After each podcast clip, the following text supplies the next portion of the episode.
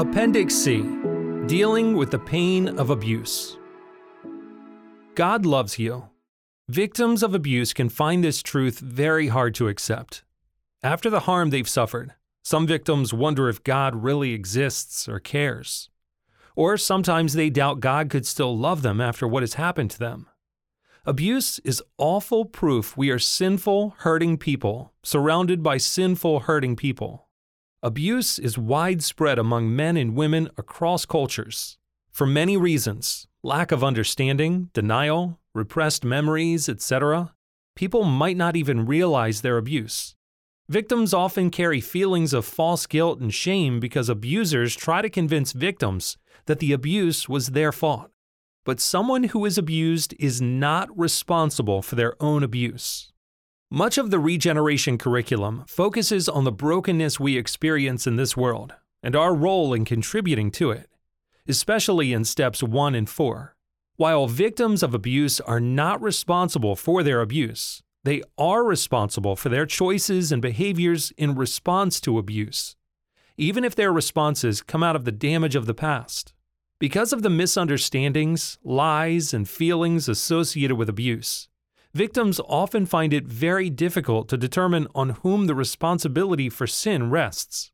Please look over the definitions of abuse if you suspect or know of abuse in your past. If you have been abused, know that God hasn't forgotten you. He understands your pain and wants to heal you. He can restore the years laid waste by the pain of abuse. God loves you deeply. Definitions of abuse Abuse is defined as any action that intentionally harms or injures another person. Also, a pattern of behaviors used to manipulate or control another person.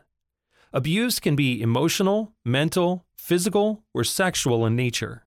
Sexual abuse is defined as any sexual activity, verbal, visual, emotional, physical, engaged in without consent or approval which uses one person in order to meet another person's sexual or emotional desires.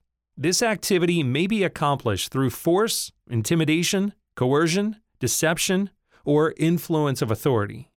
Note, a person does not consent if he or she cannot reasonably accept or refuse sexual advances.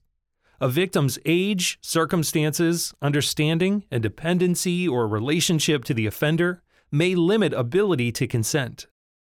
Dealing with the pain of abuse. Coming up, you will find supplemental lessons dealing with the pain of abuse for each step in this book. Complete each abuse lesson after finishing the same step in the curriculum, unless directed otherwise. The supplements will be clearest and most effective after you complete the corresponding step in the curriculum. The abuse lessons are a complement to the step lessons in the curriculum not a substitute for them. Know that God can heal the pain of the past and provide hope for the future. Psalm 34, verse 18 says, The Lord is near to the brokenhearted and saves the crushed in spirit.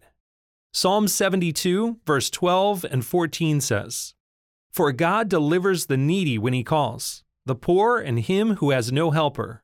From oppression and violence he redeems their life and precious is their blood in his sight. Psalm 107, verse 35 says, God turns a desert into pools of water, a parched land into springs of water.